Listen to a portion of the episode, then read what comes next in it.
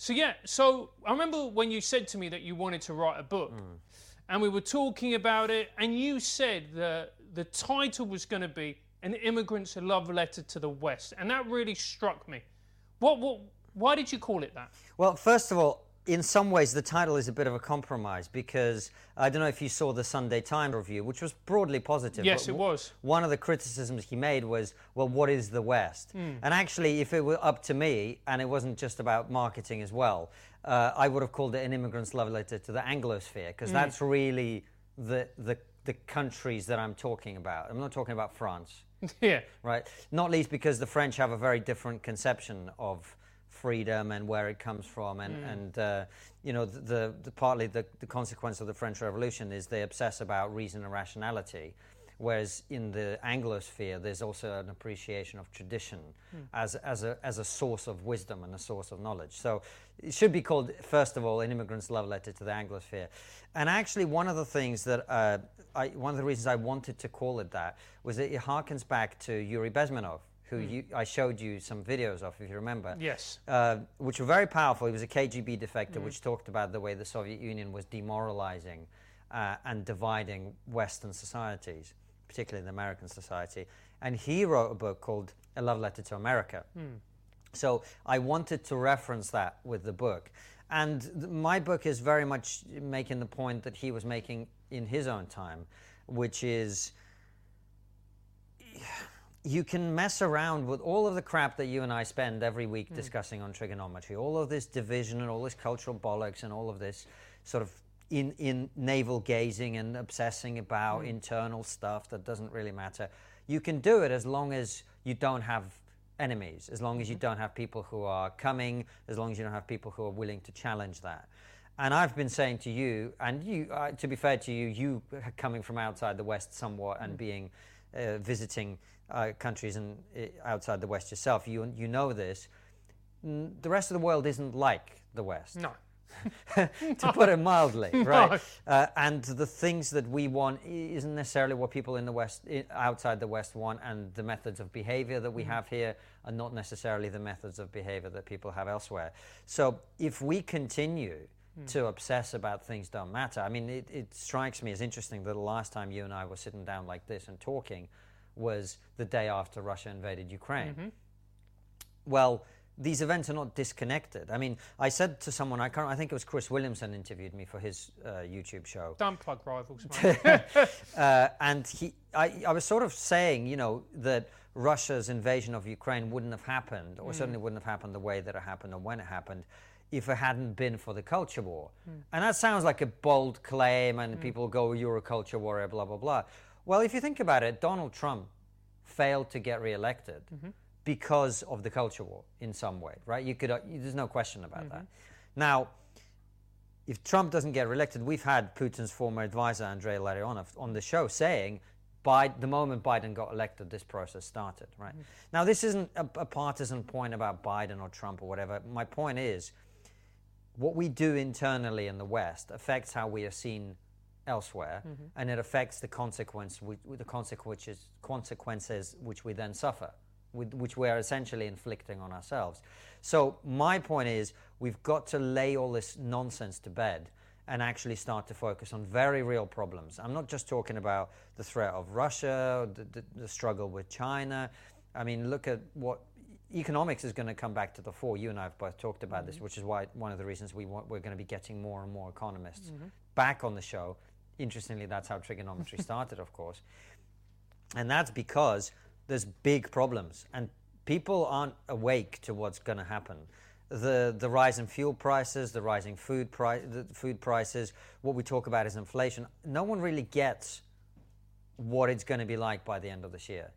I think people are starting to get it now. Yeah. What you have, I remember when Nigel Farage was actually sitting in that very seat, Hmm. and he said, and he he actually said very similar words to you, which was, I don't think people understand what's going to happen Hmm. when those bills hit their mats in, I think it was in April or May or whenever it was. and he was talking about energy prices. He but, was indeed. Mm-hmm. But add to that fuel prices, and now the, you've got a global food crisis going on. Food prices are going to go through the roof. You and I just interviewed only an hour ago Peter Zeihan, who talked about all of this. So the economic future is going to be very challenging for a lot of people. We can't afford to be banging on about gender fluid lesbians being oppressed or whatever. Do you, do do you know what I mean?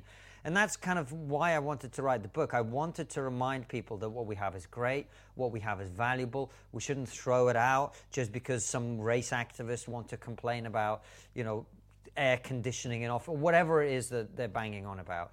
We've got to lay those issues to rest and we've got to move on and talk about the serious stuff that actually makes a difference to everyone's lives. But don't you think the fact that we're obsessing over, over these trivial, mundane issues, like we went to visit your family in Armenia, and I remember sitting down with them, Yeah. and they went, "Well, what are people talking about in the West?" Right. And I said, "Well, one of the big issues, actually, uh, is uh, what is a woman?" Yeah. And she just looked at me like I had lost my nut. What? what? I, I- was loving you explaining it because my whole family were just sitting there going, What? No. Yeah. It is not possible. What? it is not possible. What? It is not. Yeah, it's just because and they were all women as well, which Right, made- right, but but the point is, like, it, none of the shit is worth talking about. None of it makes sense. But Yeah. we've got to a position where we're having to address GCSE biology before we can actually talk about stuff that really matters. And that's a problem, Francis. If the prime minister of this country is being asked what a woman is instead of what his policy is or her policy is on, you know, dealing with the cost of living crisis or the housing crisis or all, all of these other real problems, they're naturally going to spend their time talking about that and less time thinking and worrying and fixing the problems that we've actually got. I mean, look at the leadership race now. You know, you and I, for example, both quite like Kemi Badenoch mm-hmm. because she's good on cultural issues. Mm-hmm. Right, but I don't want the next prime minister of this country to be good to, to be able to define a woman. I've mm-hmm. got higher ambitions. Hmm. Look, I completely agree. But doesn't it show that there's something quite rotten at the core of our society? And the one thing that maybe is is is perhaps the truth about this is the reason we've been able to focus so much on these trivialities is our lives have been great. Hmm. Now, it is my fear and suspicion that that may not be the way that it has been in the next 10 years. I think uh, we're all going to get a lot poorer. Our lives are going to get more difficult. I think the stability and, and prosperity we've enjoyed is genuinely under threat. Uh, we've seen, you know, some of the interviews we've already recorded but haven't yet put out. You know, the end of globalization, it has some benefits, of course, but in the short term, it's going to be very painful for a lot of people. Um, and perhaps that will be one of the things that does away with the culture war somewhat, is it forces people to focus on things that matter. And what are the things that matter? Well, I think at the moment it, it's very clear what matters. One is international security. That's been thrown completely uh, in the air by what Russia is doing in Ukraine and some of the other moves that are happening. We don't know exactly what they'll look like. And the other thing, of course, is economics. I mean, people are going to starve around the world from the famine that's coming. Uh, we're fortunate in the West to probably be spared that, but you're seeing uh, various things that are happening around that, whether it's in Holland, whether it's in Sri Lanka, wherever you want. And the, the other thing, of course, is the cost of living is going to go up massively. And when that happens, you know, we think about it as like, oh, well, we can't afford as many avocados or whatever or as many meals out. For a lot of people, it's the, the choice between heating and eating or whatever mm. it is. And that's a genuine fact. You know, there are a lot of people, pensioners, for example, in this country. Now, I know they all voted Brexit, so they deserve to die, according to some people. But in reality, I mean, they're some of the most vulnerable people in society, not least because they're not able to control their income. They mm. can't go and get a second job or a third job or whatever to mm. supplement their income. They're going to be in a lot of trouble. And how we deal with that is much more important to me than, you know, Dr. Shola on Good Morning Britain banging on about how someone's offended her. You know what I mean? No, I look, I completely agree with you. And the really interesting thing about your book is that it, it it's doing very. It hasn't even been released yet, and it's doing very well on pre-sales. Like the reviews have been great. It's already being. Uh, it's already going for a reprint. It's already had a reprint. It's yeah. already had a reprint. So why is that? Well, f before I answer that, I should say just how incredibly grateful I am to, and this is mostly our fans. To me. Yeah, to, I'm very grateful to you, mate. Uh, but I, I am so grateful Mm. that, you know, people have the trust that I'm going to put mm-hmm. out there's something worth reading. My first book, no reason people should think that I'd be some great author, but I feel like I've written a book that's worth reading, mm. particularly given some of the historical context that I give that people may mm. be unfamiliar with about my own family, the history of the Soviet Union. I think even from a just, if you're interested in history, it's, it's, mm. it's hopefully a, a good book to read. Um, but to answer your question, you know, like you say, thousands of copies sold before it's even released, uh, just in the UK alone, and more in America and elsewhere. I think people realize that we've got a problem, man. I think people realize that this lack of confidence in ourselves, this lack of gratitude for what we have, it, it's going to cause real problems, and it already has. And I think some of the divisiveness we see in society is because we don't feel like we're pulling in the same direction. And that's why, if you think about even the word debate, we talk about, well, the importance of debate, right? But would you say that what happens on a morning TV channel that I've been on and I've done those debates, hmm. is that really a debate? Is that two people trying to arrive at a conclusion by testing each other's ideas? Hmm. Not really. You know, those are two enemies fighting and trying to win. To me, a debate is more like what me, you, and Anton have around the mm. studio when we're talking about sometimes quite difficult subjects. Mm. And you know, you put an idea forward, and I put the opposite idea forward, and Anton's got his own idea, and we sit around and we talk, and then eventually we either come to an understanding or we agree to disagree or mm. whatever. But that's a debate. And the reason that works is we're all pulling in the same direction. But if we've got to a point as a society where we feel so disconnected from each other that our fellow citizens are our enemy, hmm. that we don't want to get to a common understanding, what we want is to destroy them, what we want is to humiliate them, what we want them is for them to lose. That's not a recipe for a healthy society. And most importantly, it's not a recipe for a society that's going to be able to defend itself or project its power internationally, which is what we have to do. Hmm. And obviously, social media has been, a, when it comes to this particular issue, you're more positive than social Follow me on Twitter. Yeah, I mean, you're more positive than social media uh, than social media than I am. I'm, I'm a lot more negative about it. But I mean, that's been a disaster for debate, surely. it, it, look, the re- you say I'm more positive than you. I think I'm just more realistic than you, which is it's not going away, right? Yeah, It's not going away. You hesitate to say yet to that because you'd, you'd like to smash. But see, there is no, no, there isn't a place you could go with a hammer and break it all down anymore. No, either. that's it's not going to happen, Yeah. right? So we have social media, Hmm.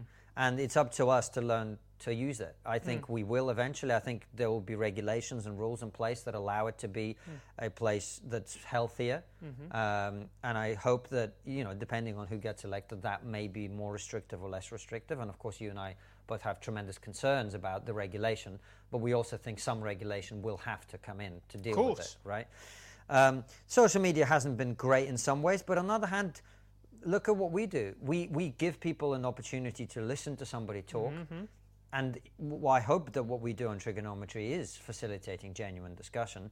And we wouldn't be where we are without social media, without all these technologies. So I really think it's about how we learning to use it properly. Uh, and I, I think that we will eventually get to a position where we're able to do that as a society. Like I say, it will require the tech companies to modify things. It will require regulation. It will require self-restraint too. I mean, the way I use social media has changed in, in the last couple of years. I used to just y- y- love trolling people on it and pissing that doesn't sound like you, mate. but actually, if you look at my Twitter now, I, I really don't tend to do that anymore. Yeah. It's quite rare for me because I'm trying to be a bit more sensible, a bit more responsible uh, with the way that I use it. And I think a lot of people are feeling that way, actually. So I think a lot of the solutions will come from people themselves taking responsibility for their actions. Yeah, I do know what you mean. The, the the part of social media that I just makes me deeply uncomfortable, and it's this knowledge that our brains are being hacked. Hmm. We're shown the most outrageous content because that's the thing that's we're going to engage with because it stirs our emotions. Hmm. And if you feel angry about something, then you're going to want to do something hmm. about it. You're going to be, you know, you're going to get into an argument, and you're going to spend more time on the platform, and we we all know how it goes.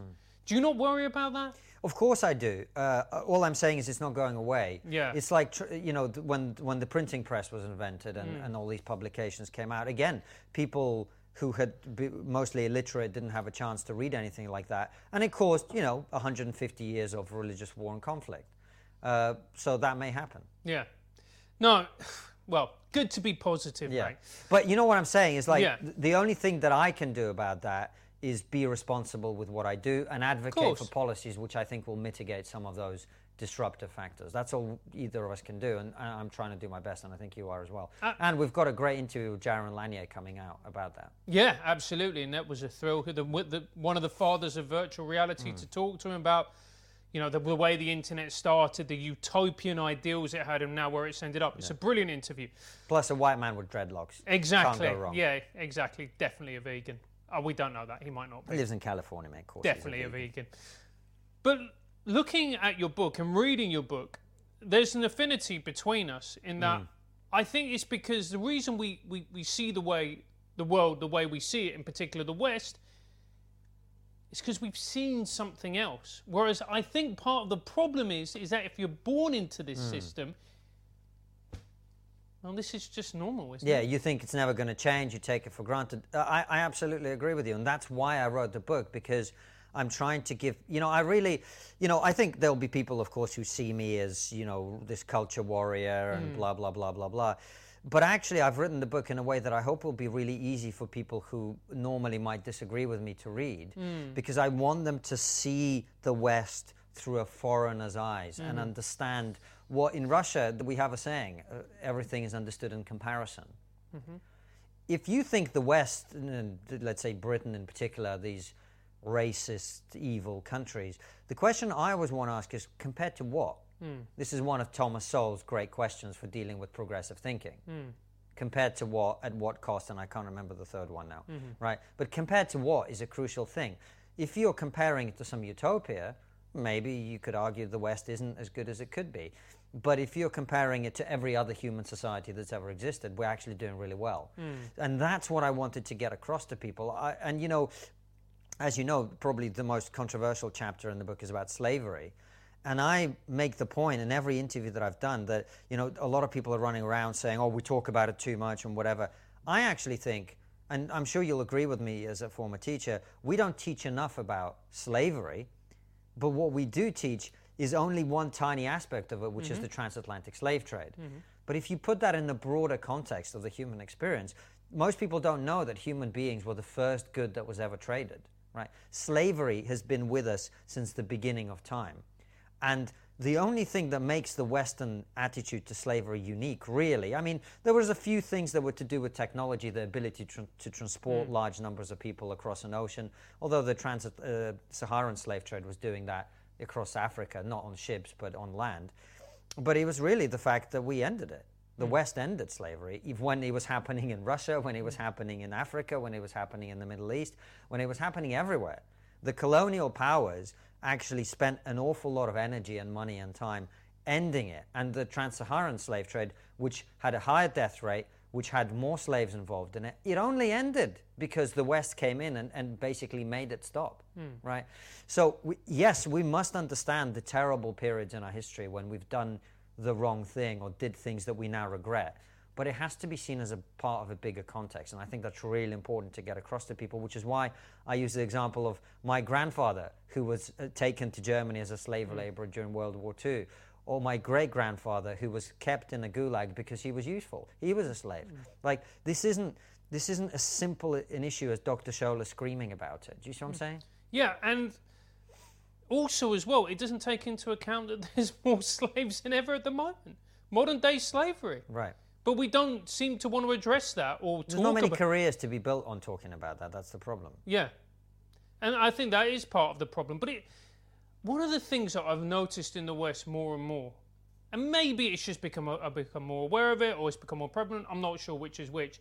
It's just the self flagellation, hmm. this constant apologizing, which is also, it's not just the fact that people in the West do it, it's if you're Western, middle class, and white, and all of a sudden, it seems for large swathes of these people, they go around apologizing for things that happened hundreds of years before they were born. Doesn't make any sense. No, it doesn't. But what I think has happened there is, I talked about this in my first interview with John Anderson. I think it's weaponized empathy. Uh, I think people have worked out that people in the West, particularly people who are comfortable, hmm. who, who grew up with genuine advantages in life, like money and opportunity to go to a good school and two parents and all of these things, hmm. they feel guilty. Uh, they've been made to feel guilty because probably they don't have many that many struggles in their life on, on the sort of historical perspective scale, hmm.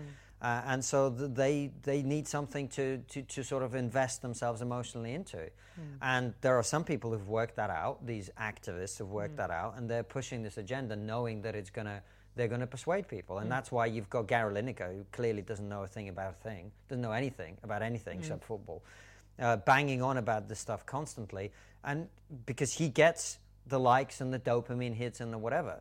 Right? That's why it's happening mm. because it's weaponized empathy, and then it's rewarded. Mm. If you go around self-flagellating, people are going to pat you on the back and say, "Oh, well done." Right. Whereas if you say, actually, I'm not responsible for something that people did 300 years ago, you're automatically a bigot, you're racist, and mm. all of this other stuff. So that's disincentivized. But if you think about it, if you just pause for a second, just take stock of what we're talking about. I, I use this in the book, even in the Torah, the, one of the oldest scriptures, which is no by no means progressive. Let me tell you, Right? I'm sure it's got a few problematic passages. Yeah. In it. It's probably a bit transphobic. it talks about how children must not be punished for the sins of their fathers, and mm. fathers must not be punished for the sins of their children. Hmm. We, we have gone backwards so far, hmm. we are now in pre, prehistoric times in terms of our attitudes to things. Hmm.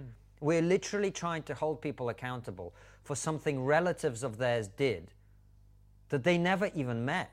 Hmm. And in most cases, they aren't even relatives, Francis. Hmm. They are people who just happen to have the same skin color.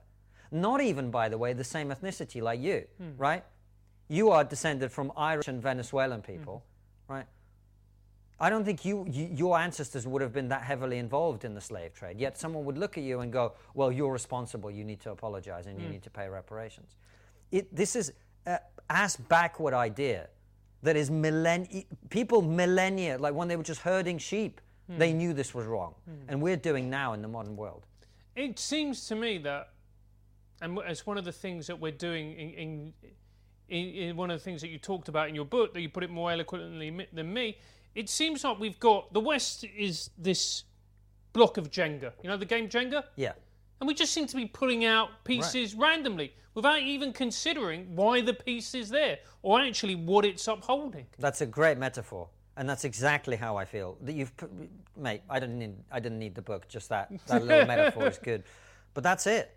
That's it. And you know, one of the things I talk about, uh, right as you know, at the very, very, very end, it's literally the last passage of the book, is uh, my grandmother, who was born in a concentration in Gulag, um, and when her parents were eventually released, uh, anyone who was a prisoner in the Gulag was not allowed to live in the major cities of the Soviet Union.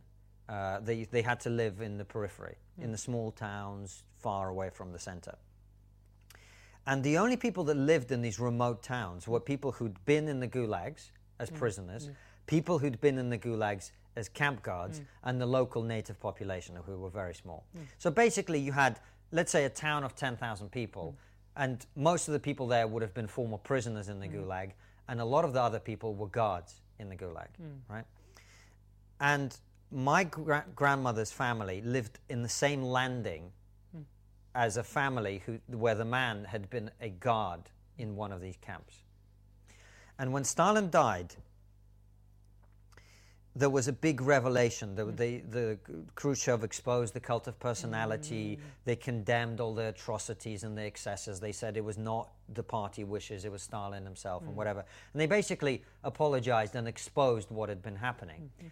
And a lot of these men in, in, who had been guards in the camps, they ended up shooting themselves because they so believed in this ideology. Mm. They so believed that they, they, are, they can demonize people that they disagree with, that, oh, they must be in the camp for a good reason.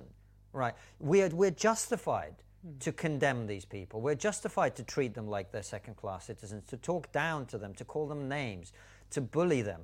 We're justified in all of this because we have the right ideology. Hmm. And this is kind of my invitation to people who are maybe not naturally aligned with some of the stuff that you and I talk about is don't be one of those people. Don't be one of these useful idiots who goes along with treating people badly because you believe you have the right ideology. You're not a good person if you're sending J.K. Rowling death threats. Hmm. You're not.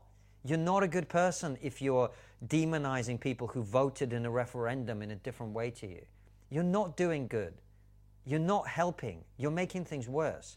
And likewise, by the way, on the right, it's the same. You know, every time you genuinely attack people or or sort of dehumanize people who are of a different point of view to you, mm. you're not helping. Now, you and I will joke and we're comedians mm. and we will satirize and mock and whatever, and that's all fine, mm. you know. But I think that there's lines that we don't want to cross in, in, the, in the name of ideology. And, and, it worries me that here in the West we're, we're doing that a lot. And the example I give, you know, um, the Americans obviously were the first to develop a nuclear bomb. Mm. And the Soviets were nowhere near. Mm. Do you know how they got one? No. There were two, um, particularly, uh, there were two very big names. Uh, I think Klaus Fuchs is one of his names, and there was another one. Who, uh, two people who were involved in the Manhattan Project in the mm-hmm. United States, who were sympathetic to the communist cause, mm. and they basically gave Stalin the Soviet Union the nuclear bomb because they were ideologically supportive of the regime. That's what, that's what ideology will do to people. That's why one of the opening bits of the book is I talk about how living in the Soviet Union taught me never to buy into someone mm. else's ideology because it will make you always, always make you violate your own principles. Um, and make you do bad things. This is actually what I found interesting about Douglas Murray's review mm. in the Telegraph, which he was very generous with he quoted that line because I think that's true. And that's why, you know, when we talk about the direction of the show, we've all, we never wanted to be on the right or on the left. Mm. We're, we're, trying to explore each issue on its merits mm. and not be ideological because ideology will always blind you, whatever that ideology mm. is, whether it's progressivism or conservatism or liberalism or libertarianism or feminism or, or whatever area you have where you're looking at things ideologically instead of on the basis of the facts, you're going to find yourself doing things you don't agree with later in life. And that's why I try and stay away from it. And it's also, as well, it, it strikes me, look, it's all people who follow a particular ideology. When you're, you're so certain about something, mm. 100% certain. Mm it's a dangerous place to be. Mm. You should always have room for doubt. Mm. You should always have room for doubt because we're all fallible. We're all human. We're all flawed. Mm. None of us is perfect. None of us is all seeing. None of us is all knowing. And that's a problem for me with a lot of the ideology that you criticize is that phrase, we're on the right side of history. Mm. And my own response is, how do you know? Yeah. How do you know? How do you know about people 200 years are going to view you? Mm you know, if you look at the way we look at people 200 years ago, it's not favourable. Mm. So what makes you think you're any better? Mm. I agree. I agree. I, and I think uh, that's why you've always got to be careful. Uh, because this is why I think it's really important to constantly be checking with yourself about your actions. And it's I'm not saying my actions are always perfect, by the mm. way, and but I am constantly doing this and going, are my actions the actions of a person that I, I like and respect. Mm. Because it doesn't matter what your ideology is. You can believe in, in progress and equality and all of this stuff. But it, as you and I know from the comedy industry, there are lots of people who believe that and, and bang on about it while groping women in the green room, mm. right? Um, and it's the same with almost anything. It's like, if, like I say, if you're, if you're a hateful person, I don't care what your ideology is. I don't care how accurate it is. You mm. are a hateful person right? And that's my worry with ideology. That's how you can excuse yourself for being a nasty person or a hateful mm. person or a, a, person that attacks people, or as in the case of our former guest James Cavarini, you know, he, he has a fundraiser with J.K. Rowling and people now smashing in windows mm. in, in his restaurant or writing one star reviews or whatever. You know, you got to check in with yourself and go, this isn't right. Mm. Why am I doing this? Why am I attacking people? Why am I trying to smear people? Why am I destroying people's careers? Now, as I say, again, you and I mock people that we disagree with. Mm. We mock stupid ideas, and we will always continue to do that. But I, would like to think we've never gone after anyone's career. We've never no. tried to destroy their livelihood or anything like that. Mm, because I think that's really when you know that you've got to the wrong place. And, and part of the problem as well with this ideology, and, and all ideologies, is that it's a really easy way for people to mask who they truly are. where they go, "Oh, I'm this progressive liberal," and it's a fantastic cloak hmm. for this behaviour that is despicable and mm. vile and wrong. Mm. And we've seen it time after time. Mm. Like we joke about it in our own industry in comedy. Well, former. Of your industry. former industry in comedy, we always said it's always the wokest comedians that the biggest perverts. Because what a fantastic way Yeah, to cloak yourself yeah. then by pretending to be virtuous. Yeah, exactly. And so that's why I think it's really important not to buy into any ideology and to think to think those things through. But I also think, you know, I wanted to write the book because I want to lay these issues to hmm. rest. So that, like we said at the very beginning, we can focus on the things that matter. I think that's really important, and that's one of the reasons, you know, we talk about certain issues that that are people would consider progressive, hmm. but not as much as we used to because hmm. I, I think we'll continue obviously to call out things that are wrong on both right and left. But as I say, I think we've got a lot of bigger fish to fry at the moment in society and we've got to focus on that. And I think people are waking up to that Yeah. slowly but surely. You know, it's all very well screaming at Twitter that somebody has mis, you know, not used the correct pronoun, etc. But if you can't afford to fill your car up, does it really matter? Exactly. So that being the case, looking back at the Soviet Union and living in that, what was it like growing up in that country, in that system? Well, this is one of the reasons that I think the book is so relevant now. I mean, my grandfather, uh, so I, I've mentioned about five grandfathers Yeah. at this point, and they're all different ones. My grandfather, who uh, lived in the UK, who moved to the UK, the reason he ended up in the UK is that he criticized the Soviet invasion of Afghanistan. And when he did this, he was made unemployable, hmm. ostracized by many of his friends, Yeah. and eventually was forced to leave the country and find a new job. How unfamiliar is that to the 21st century Western countries? Someone expressing the wrong opinion, being made unemployable, and ostracized by their, their friendship circle. Not that unfamiliar, right? No. So I'm afraid we're, we're adopting some of the worst elements of that society. Uh, and th- there will be other parallels when people read the book and, and read about some of the things that used to happen. I think you'll open their eyes because to most people, they think that what's happening in the West now is new and unprecedented and blah, blah, blah, blah, blah. But it, it's really not. Uh, even if you look at, you know, I know many of our audience will know this because I've talked about this before, but for those who don't, political correctness isn't something that happened in the 1990s and pissed off Richard Littlejohn and, and Kel- Kelvin Mackenzie and other tabloid editors. Col- political correctness comes from the Soviet Union. I, I have a whole chapter in the book about uh, speech and how it's being misused now and, and, and the way that words are being changed. And political correctness was a way of preventing people from expressing an opinion that was counter to the party line. Does that sound unfamiliar? Not really. So this is my point. We are adopting some of the worst elements of the very societies that we spent decades trying to defeat. But it wasn't like all societies. There was a lot of negatives with the Soviet Yeah. Union, but there was also some positives Oh, as well. absolutely. Well, I, I again, I talk about. There's a whole chapter in the book about this, and it was it was my first ever article that I wrote. Uh, it was called "Growing Up in a Progressive Utopia." It was on Quillette, and I talk about the wealth, how little wealth inequality there was, the fact that there was universal health care, mm-hmm. education was free, and in fact, university students were paid to study and all of this stuff. But the cost of it, in my opinion, wasn't worth it, and, and, and I detail the cost of it in the book. Yeah, and the, the little things that I just found fascinating, where if you know what you didn't have a choice about what your career was. No, no, no. You you went to, to, to university. You may get a choice as to what to study, mm-hmm. uh, and then from there on, you were assigned a job, and you would go wherever you were sent. and that was it. And what and what happened if he went? Well, actually, you know what? I don't want to be a biochemist. I always really wanted to be a school teacher. Uh, I, I look at different stages. It would have been different. It would have been de- dependent mm. on the bribes you could pay, on the connections you had. It was mm. all sort of based on that. But generally speaking, you, you would get a job assigned to you, and you would go and do that job.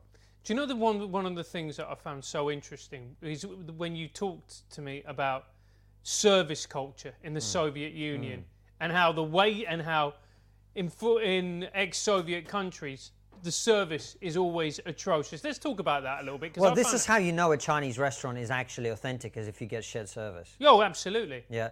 Uh, in the Soviet Union, uh, the reason e- that even now, when you go to that part of the world, the service might not be great in some places, it's changing now because the people who, who are like that are sort of dying out or at least not working in restaurants. It's usually younger people. But the reason it was unfriendly and hostile was that the waiter was the one who had the power because they could give you a plate of food that had a lot of meat on it or mm-hmm. not much meat on it and you couldn't really do anything about it. So they were the one that were in charge. It was the same with people who would sell something to you in a shop. Hmm. They could afford they could get bribes of people to get the right goods and stuff like that because everything was scarce and therefore they had the power over the distribution of it. So, in many ways, it just incentivized corruption. of course it did. Yeah of course it did which is one of the reasons russia remains so corrupt today And and all post-Soviet countries really, particularly other than the Baltics, where the problem is, is, is lessened because they were never really fully part of the Soviet Union that long. you know, and the last time we were here, we were talking about Putin and we were talking mm. about the invasion, and you saw that coming. Why? What, especially, what was it? Was it the background? Was it seeing the way the West was going? What was it that made you, or that gave you that particular insight? Well, after 2014, it was clear that Putin was going to carry on with what he was doing because there was no pushback from the West. Uh, I think after 2020 and Biden's election, it was clear that this was going to be an opportunity. And I think also, like I said, seeing the, how divided uh, Western society was. I actually think in some ways Putin perhaps made the same miscalculation that I made, which is I overestimated how uh, divided we are. I thought we're more divided and the response would be less strong. Uh, the response has actually been quite unified, other than Germany, from Western countries.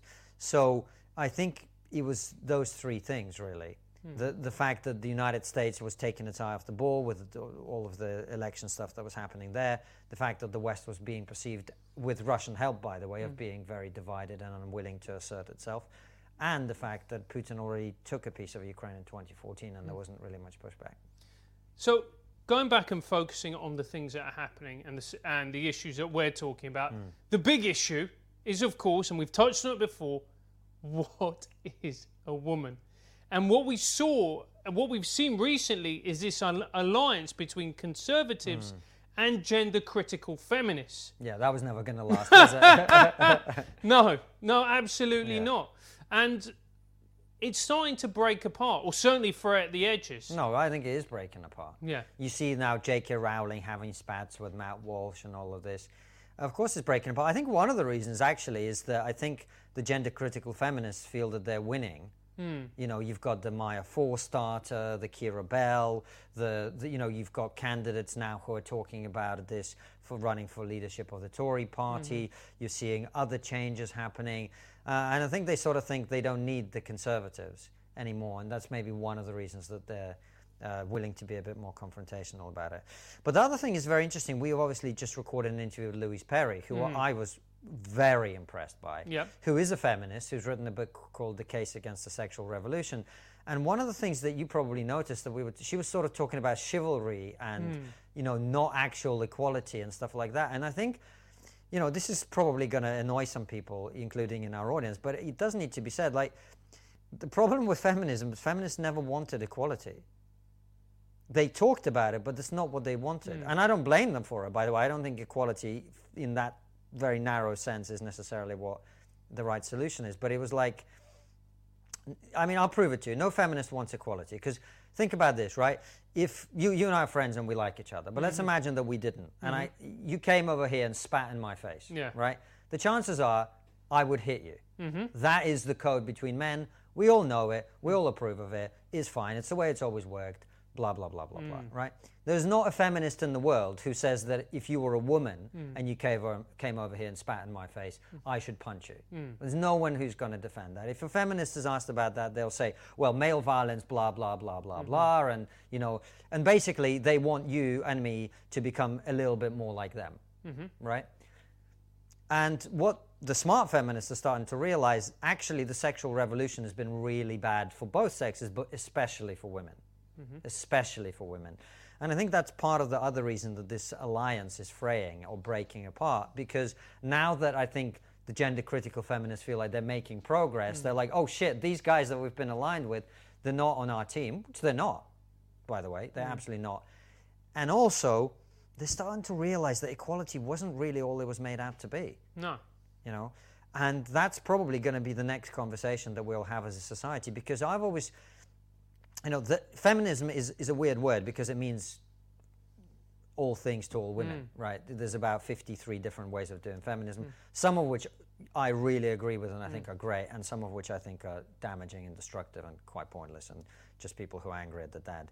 Um, and uh, we're going to have to work out a path through that as a society because driving men and women apart, which some feminists have tried to do, I'm not sure that's a good outcome for society either. So, as I say, the smart feminists are starting to realize that actually we're going to have to change the conversation a little bit. And I think that will be one of the next things that we uh, talk about on the show uh, in a big way, I suspect. Yeah, and it's also the role of the family. You sometimes wonder that you see all these people having these pointless conversations on Twitter. No one's really having kids anymore, and you think, well, I am. Yeah, you are. Mate, when are you going to get started? Let's get Poon Poon in here. I don't know. It's when when Anton and I get a surrogate. But anyway, Mate, you've t- we've talked with Louise Perry about how bad that is, yeah, how immoral and unethical that is. And I agree with it, by the way. it is absolutely it is. But you do think would people be having these pointless conversations if they had a family? Right. if they were able to settle down, if things weren't the way they were. Now, look, you know, you can always say, you know, you can blame a variety of external factors, and ultimately your life is in your hands. And yes, I agree with that. But the reality is, it's becoming more and more difficult for people to start a family. Yeah. And it's creating a wealth of problems hmm. That we're seeing right the way through society. Well, that's why I have a whole chapter in the book about the housing crisis. Yeah. It's not just a book about how the woke are idiots, because I, I don't think there's any value in that. I'm trying to talk about how we get to a better society, and, mm. and fixing the housing crisis is going to be one of the main ways of doing that in this country. It's essential. And this is what really pisses me off about Michael Gove is when he talks about woke people. And I'm like, you're a housing minister, mate.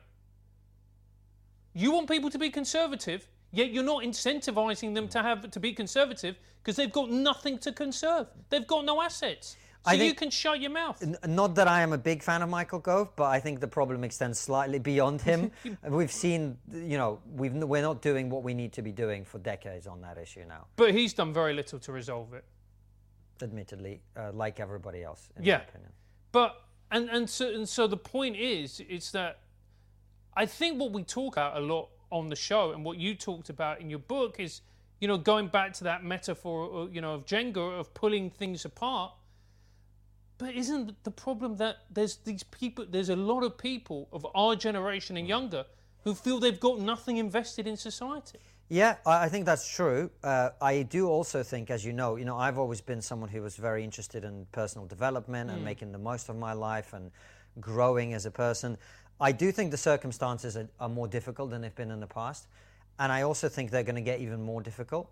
But I also think that's a, a reason for people of our generation and younger to work harder, to be more creative, to be mm. smarter, you know, we can all sit here and complain about the state of the world.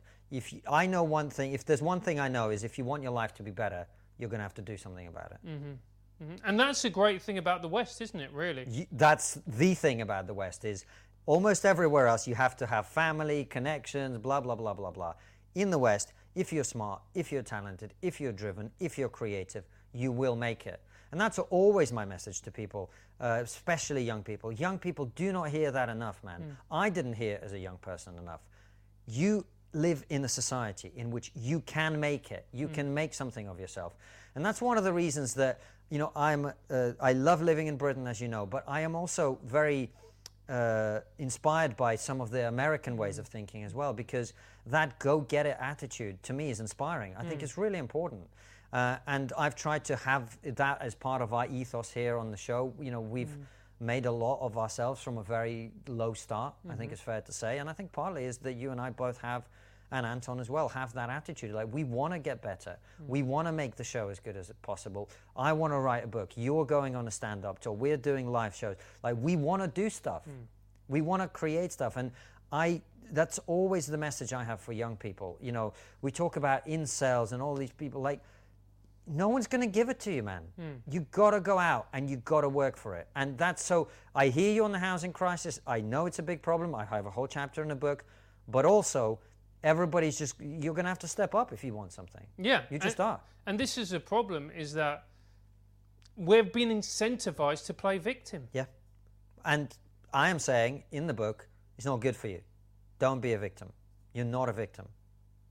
Everyone's a victim and no one's a victim. It's not helpful, especially if you're a victim, to think of yourself as a victim. It's really not going to make your life better. It's just going to make it worse. So instead of that, focus on the positives. What can you do? What can you create? What can you make that's of value to other people? If you do that in this society, unlike most others, you will succeed. And I think that is a great point to pause it.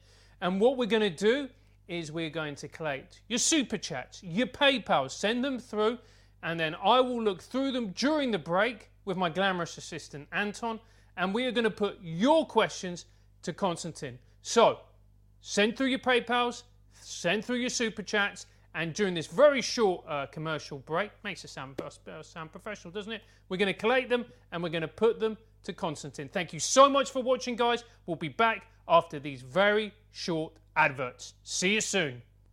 Hey, Konstantin, do you love Triggernometry? I'm from Russia. I cannot love anything apart from vodka, miserable literature, and the horrendous downfall of my people. But yes, I find Triggernometry satisfactory. And do you like live shows? Of course, but only if it's Chekhov play about collapse of Russian aristocracy as they face death and obscurity before the glorious might of the proletariat and the beautiful revolution. Okay, mate. Well, if you like Triggernometry live shows, then get your credit card out for the lads because we're coming to the Edinburgh Festival this August. We have only booked two shows, August 6th and 7th, because if we do more, the comedy industry will treat us like the czars and execute us. That's right, we're going to be in Edinburgh for two days only. Saturday's guest is Andrew Doyle, which is sure to sell out. Our other guest is Leo Kearse, which means when Nicola Sturgeon hears about it, she'll ban us from Scotland herself. Tickets are sure to sell out, and when they're gone, they're gone. Click on the link below, and we'll see you in Edinburgh on the 6th and 7th of August at the Gilded Balloon Teviot. Come and see us before hordes of left wing comedians try to put us in gulag. We hope you're enjoying this incredible interview. Did you know that you can ask guests your questions? That's right. When you join our locals community, not only will you know who we're about to interview, you have the opportunity to ask them your questions. You have the chance to ask Jordan Peterson, the co founder of Extinction Rebellion, Nigel Farage, Douglas Murray, Andrew Doyle, Geoff Norcott, Simon Evans, Larry Elder, David Baddiel, Andrew Sullivan, Megyn Kelly, Julia Hartley Brewer, Lord Nigel Lawson, Bret Weinstein, Inaya Folarin Iman, Dr. David Nutt, Jimmy Dore, Gad Saad, Blair White, Melissa Chen, Trevor Phillips, Ayaan Hirsi Ali, Glenn Loury, Bridget Phetasy, Jim Rickards, Carl Benjamin, and so many more. Plus, we're about to interview some of the biggest guests in the world. We can't name them just yet, but trust me, they're huge. Metaphorically speaking, not just because they're American. Our Locals gives you access to a great community of like minded people where you can share memes and make new and problematic friends. You also get early access to live shows, and we're about to release details of our tour, so you'll want to know about that as well. On the higher tiers, you get monthly supporter calls and the opportunity to have a meal or a call with us.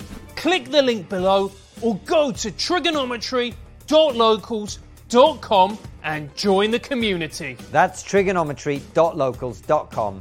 We'll see you there.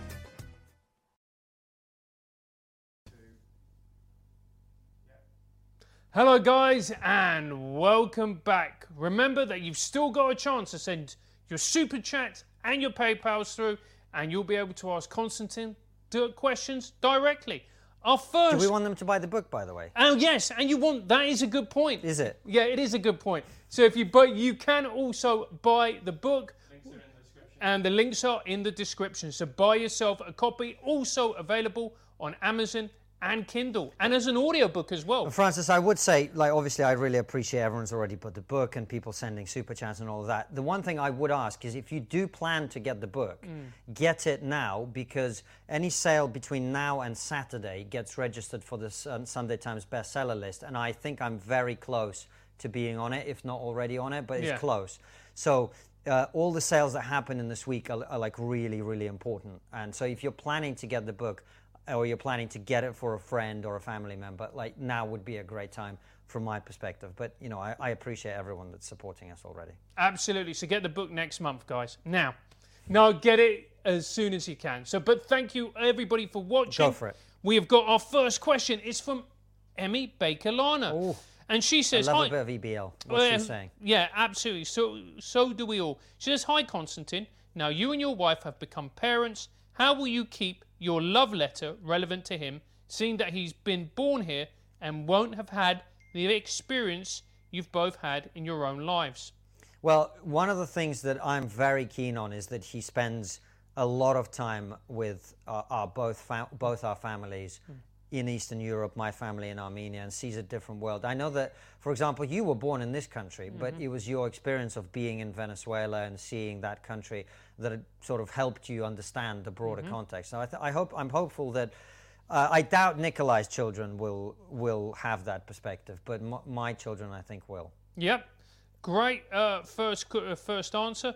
Uh, the, Eleanor Stansby asks, uh, "What part of your book am I going to cry at first? Hmm. I actually think the preface Really? Yeah. I cry when I read the preface There you go. because Why? I put a lot of a lot of my a lot of my biggest fears into it, I suppose.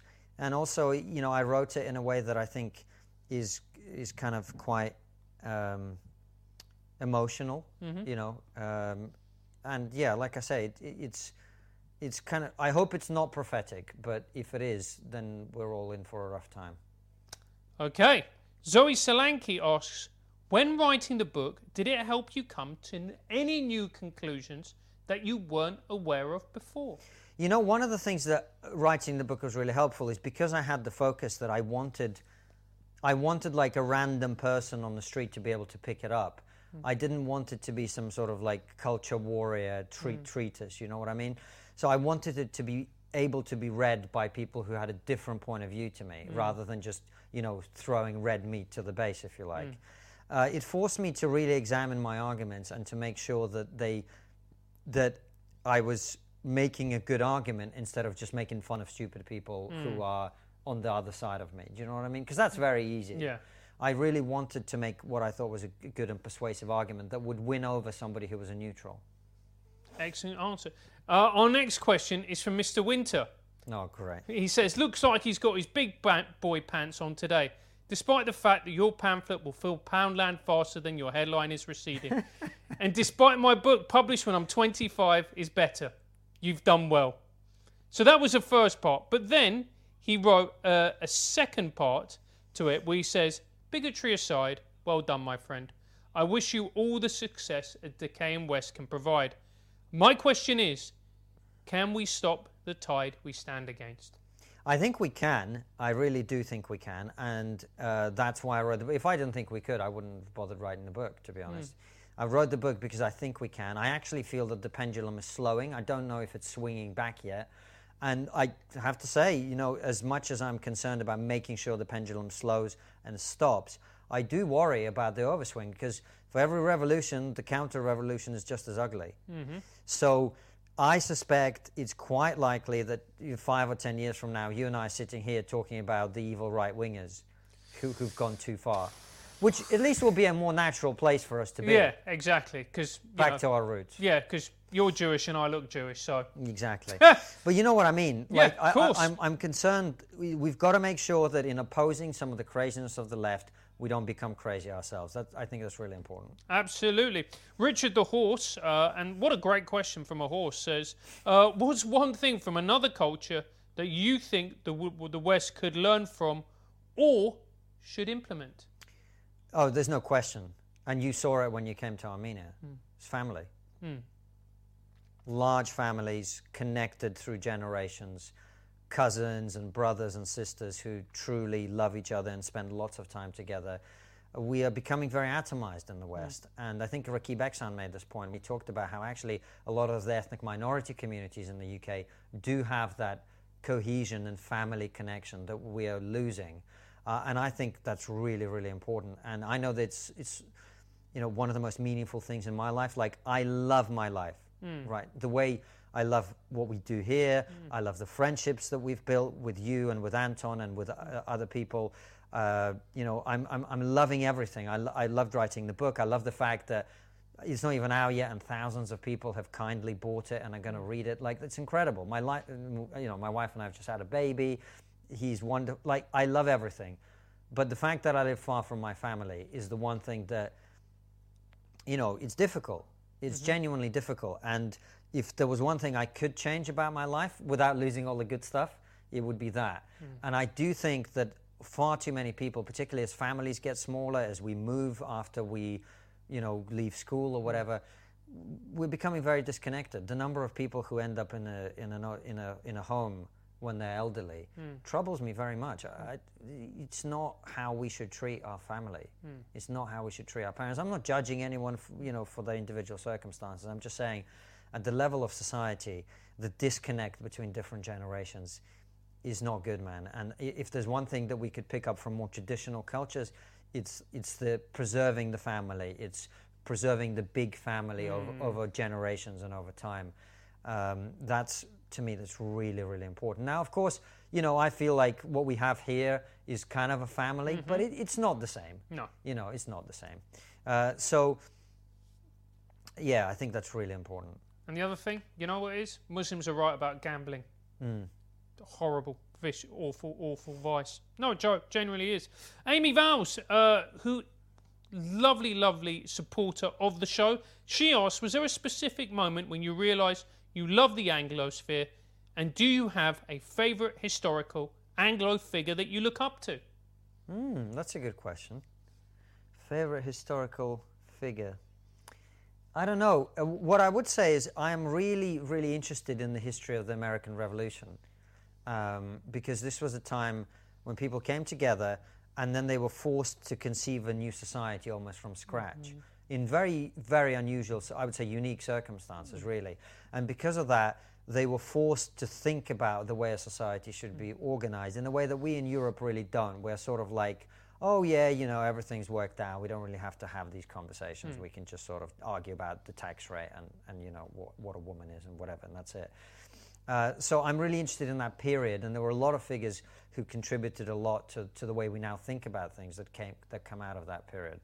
Um, but in terms of uh, when I realized that I was very, I mean, love love is of course in the title, but I, I really think of it more as gratitude. Uh, you know, and, and I sort of feel that every day since since I became an adult and was present to the difference between what we have here and what we have elsewhere. You know, and and I try to, you know, we, we talked about it with Richard Grannon, I think it was that we every time we have a meal here, we say grace, even though none none of us is religious, because it just connects with that gratitude that I think is really important to have, particularly if you're as fortunate and as genuinely privileged as we all are. So, uh, Cass8228 with a very generous super chat. Thank you very much, Cass. And you said, Francis, the Jenga you, you were talking about is called deconstruction. It is a Marxist tactic, in brackets, postmodernist, that is meant to tear apart society, hence the name. It is meant to deconstruct society so a Marxist equity regime can be installed. He's got no question. I think he's just making a point. The But man, the man paid hundred dollars. Let him make his point. yeah, exactly. So that is a point. Uh, cabeza del vacío, meaning the, the head of emptiness or empty head, whichever way you want to interpret it, says if the West were to write you a letter back, what do you think it would say? And the second question is, what if it was written by Mr. Winton? he would say something about Priti Patel Yeah. uh, on the second one. I don't know. You know, it might sound cheesy to some people, but I, I genuinely feel very grateful to be here, as I think you know. Uh, and I would just hope that if the West were to write a letter back to me, it would, it would also appreciate that I've tried to make the best of my time here and contribute to the society. And I feel that even doing the show, not to forget about it going on YouTube, just in terms of the fact that you and I have created something here that employs, like, you know, probably the best part of a dozen people at this point, mm-hmm. right? That, that that have a meaningful job that they love and enjoy contributing to. That to me, you know, that that's enough. You know, I, I hope that I, am contributing, and I hope that you know. I was very touched when Douglas said that he, uh, you know, I am. I express gratitude to the West and my appreciation for it, and he said we're lucky to have him. Like that to me means a lot. Yeah, absolutely. Kieran Joseph says, wondering if FF could, oh, FFF, no, if KK could sign a copy in Edinburgh. I'll sign it as well, mate. Yeah. Two for one. yeah. Uh, yeah, if you come to the live show, I'll, I'll come outside and definitely sign it for you. No problem. Perfect, Kieran. So there we go.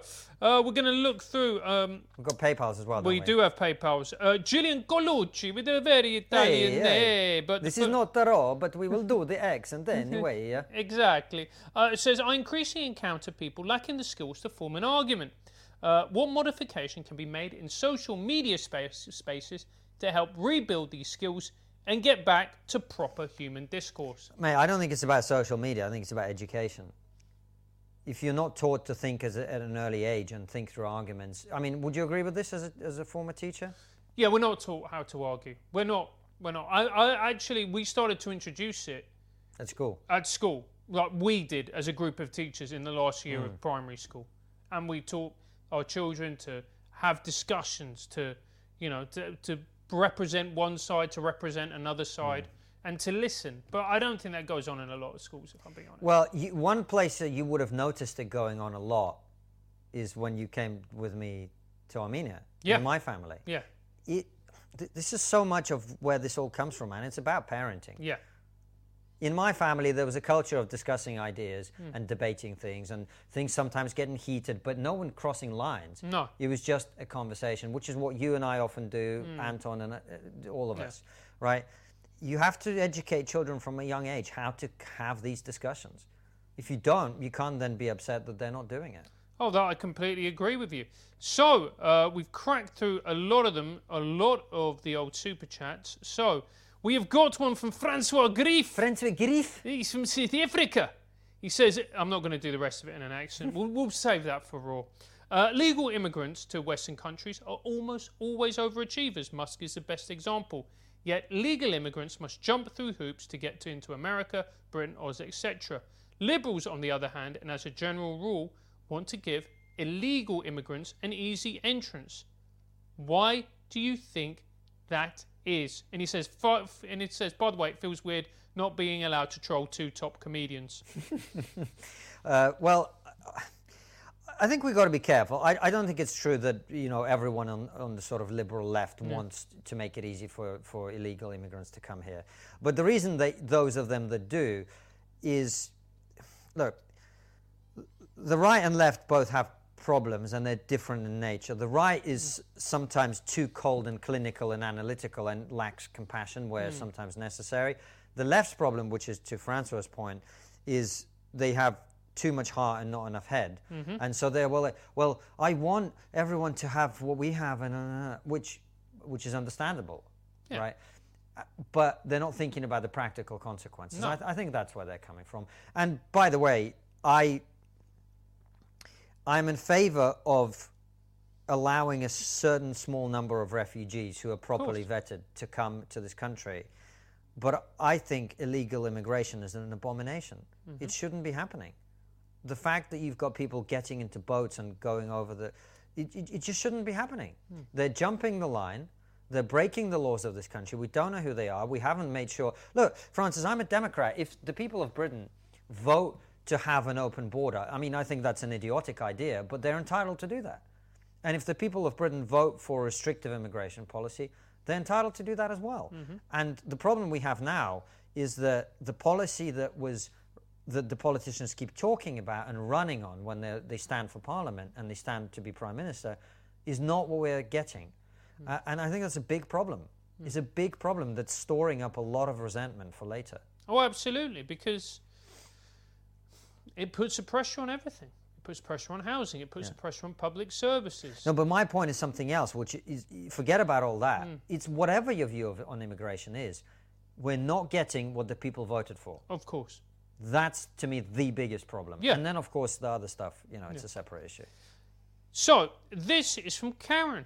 And she asked Do you think all the trivial social justice warrior shouting and bullying is being used to distract us from the real problems in the world that really matter? You know, keep the, the privileged in the West dumb and numb, and therefore control the masses and take our freedoms away. But I think I don't know whether there is like a global conspiracy to make that happen, but that is definitely the consequence for sure. Yeah. That is absolutely what's happening, Karen. We are distracted, we are divided, and uh, you know we're missing some important things that are going on in the world right now. We are. We're missing lots and lots of important things. So, we've just got another one sent through. So, here we go. There was about five or six, mate. So Yeah, we, we've cracked through a lot of them. And some of them, there, there was there was just trolling Ah, from okay. Bloody Skies. Bloody skies, yeah. and, and a few others. yeah, ban him. Ban him, ban him. So this is from Liam Poulos, or Pools. He says, do you think... You foreigned up his name. Yeah. Poulos. Uh, Hey, Liam Poulos. Yeah, he's from South Africa. South Africa. Uh, do you think there is a correlation between increasing multiculturalism and increasing polarization in a country? Can the American Constitution cater for more for modern radical ideas? Mm. Well, d- two separate questions. I don't want to comment about the American Constitution because it's very much out of my wheelhouse. But in mm. terms of multiculturalism, I always try to make this, and this is a really important distinction, Francis, between mm. a multi ethnic society, a society in which there are many people of different ethnicities, and a multicultural society, a culture, a society in which people are encouraged to retain the culture which they brought with them from a, a foreign country. Mm-hmm. A, a multi ethnic society can work absolutely fine mm. as long as people have an overarching common identity that they can all unite behind. Mm. For example, we say we're all British or Yeah. we're all American. But the moment you start making society multicultural, that is to say, well, look, if you've come here from Russia, you don't need to become British. You don't need to teach, learn the language. You don't need to integrate. No, you, you live with other Russians in a small ghetto, eat Russian food, speak Russian, don't learn the local language, etc., etc., etc. That's a problem. Hmm. And we have pockets in this country, as we talked with Ed Husain about, Yeah. where there are certain communities that have integrated incredibly well. And there are certain other communities, often coming from the same geographical area, hmm. who've become a world unto themselves, who are insulated, who, who have their backs turned upon the rest of society, who, who practice different customs, who want their own legal system. We can't have that. That is a recipe for disaster. Completely agree. Uh, Sven Helga Haheim. Uh, s- there's people who are watching this who don't watch Raw who are just like, why, why are they doing that? Uh, he and he asks, I still get blank stares when I use the term the West. Do you think we will be able to bring it back fully into common usage? I think so. I, I haven't encountered that problem particularly, but uh, as if you were here at the beginning, Sven, I made the point that, of course, the book is called "An Immigrant's Love Letter to the West," but I was really talking specifically about the Anglosphere because I think it's it's different in the way that it does things to even the rest of the West. We don't want to associate with the French and the Germans. and Oh, absolutely not, mate. And according uh, to our guest today, Peter Zeihan, it's not looking good for the Germans. You're going to have to watch that episode. It is absolutely brilliant. Uh, Bloody Skies goes, Oi, what was wrong with my question? Uh, he says there was no reference to, peg- to pegging and what uh, anything else was. Uh, I just can't say it. Bloody Skies. Uh, so uh, let's see what we have got left. I think that has got Anton, is that it? Everything? I Yeah, think that's fantastic. pretty much. I think that's pretty much everything. We have run out of time, guys. Thank you so much for joining in. Our plan is that we're going to be doing a lot more of these. Uh, we're going to be d- d- constant in our. Yeah, I'm going to write a book a month, guys. That's yeah, exactly. happening. We're, we're going to be doing a lot more talking about uh, the state of the world as we see it, the challenges that we are all going to face. Thank you so much for tuning in to this very special episode. Our episodes normally go out on Wednesday or Francis, Sunday. that's great. Do we want them to buy the book though? Yes, I'm going to get to that in a second. Well, maybe they've all switched off by now. Tell them to buy the fucking book. Buy the book. The link is in the comments. Unbelievable. It is a great read. An Immigrant's a Love Letter to the West. It's a brilliant, brilliant book. I have read it. We have all read it. We urge you to buy it. Dougie is a Dougie loved it. Douglas Murray. He absolutely loved it. And the Sunday Times. And the Sunday Times. So And Peter Boghossian. And Peter Boghossian. And my mum. And your mum. And your dad. Actually, neither of them particularly read it or liked it. But yes, so make sure to buy it. Thank you so much for watching us. Episodes always go out Wednesday and Sunday, 7 p.m. UK time. It's also available as a podcast. Thank you for contributing. Thank you for watching. And thank you if you're listening. Take care, and we'll see you soon.